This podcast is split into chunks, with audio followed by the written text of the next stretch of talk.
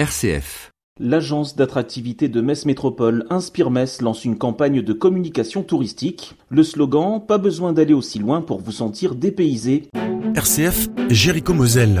Sébastien Souissy, trois questions à Philippe Courque, bonjour. Bonjour. Vous êtes directeur général de l'agence Inspire Metz. Quel est l'objectif de cette campagne dans le contexte de l'après-confinement? Oui, alors la campagne que nous menons euh, en partenariat avec Metz Métropole, la ville de Metz, la Chambre de commerce et d'industrie aussi, et la Chambre de métier de l'artisanat. Donc c'est vraiment une campagne qui est menée en commun. Elle vise à renforcer, refaire connaître, redécouvrir le territoire dont les atouts sont multiples. Et évidemment, on pense au Covid, mais on aurait pu le faire avant la période Covid, voire sans en tenir compte, car faire connaître les atouts du territoire, c'est quelque chose qui nécessite d'être fait de manière régulière. Les atouts sont nombreux, mais il faut les faire connaître au-delà du territoire et même à l'intérieur de Metz Métropole et de ses 44 communes. Quels sont les lieux de la métropole que vous avez souhaité mettre en valeur?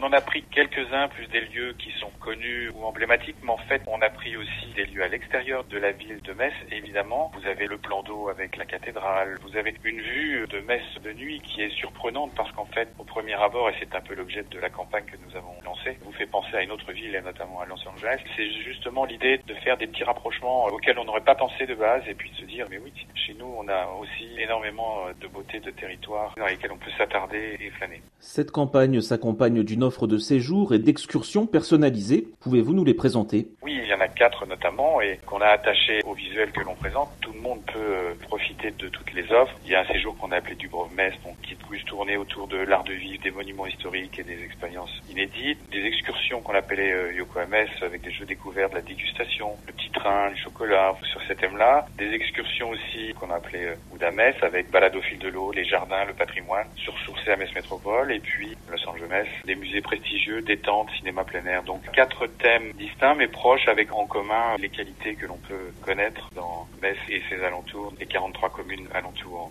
Vous avez choisi un ton volontairement décalé. Comment avez-vous conçu cette campagne?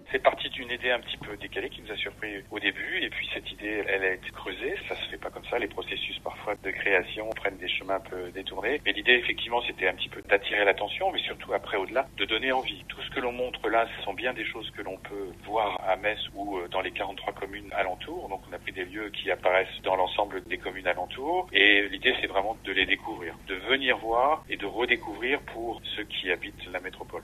Communique à l'extérieur, on communique notamment au niveau du bassin parisien, dans le Grand Est, Belgique, Luxembourg, Allemagne, qui sont aussi une très grande part de nos visiteurs et qui d'ailleurs reviennent affluent en nombre depuis que les frontières ont été ouvertes. Quel est le budget de cette campagne? Le budget, on fera le bilan à la fin, mais on est sur largement plus d'une centaine de milliers d'euros pour l'instant, ce qui est une somme tout à fait conséquente, mais qui à l'échelle des enjeux économiques qu'il y a derrière, puisque refaire découvrir le territoire, faire venir du monde, c'est aussi bien sûr développer le tourisme, et derrière le tourisme, c'est le la restauration et on l'espère également l'hôtellerie. Donc des enjeux forts qui sont centrés pour le moment sur le tourisme, mais dont le rayonnement et les implications vont bien au-delà. Nous avions mené deux campagnes au niveau du commerce pour relancer, réassurer aussi les publics et les clients sur les conditions sanitaires qui sont respectées dans les commerces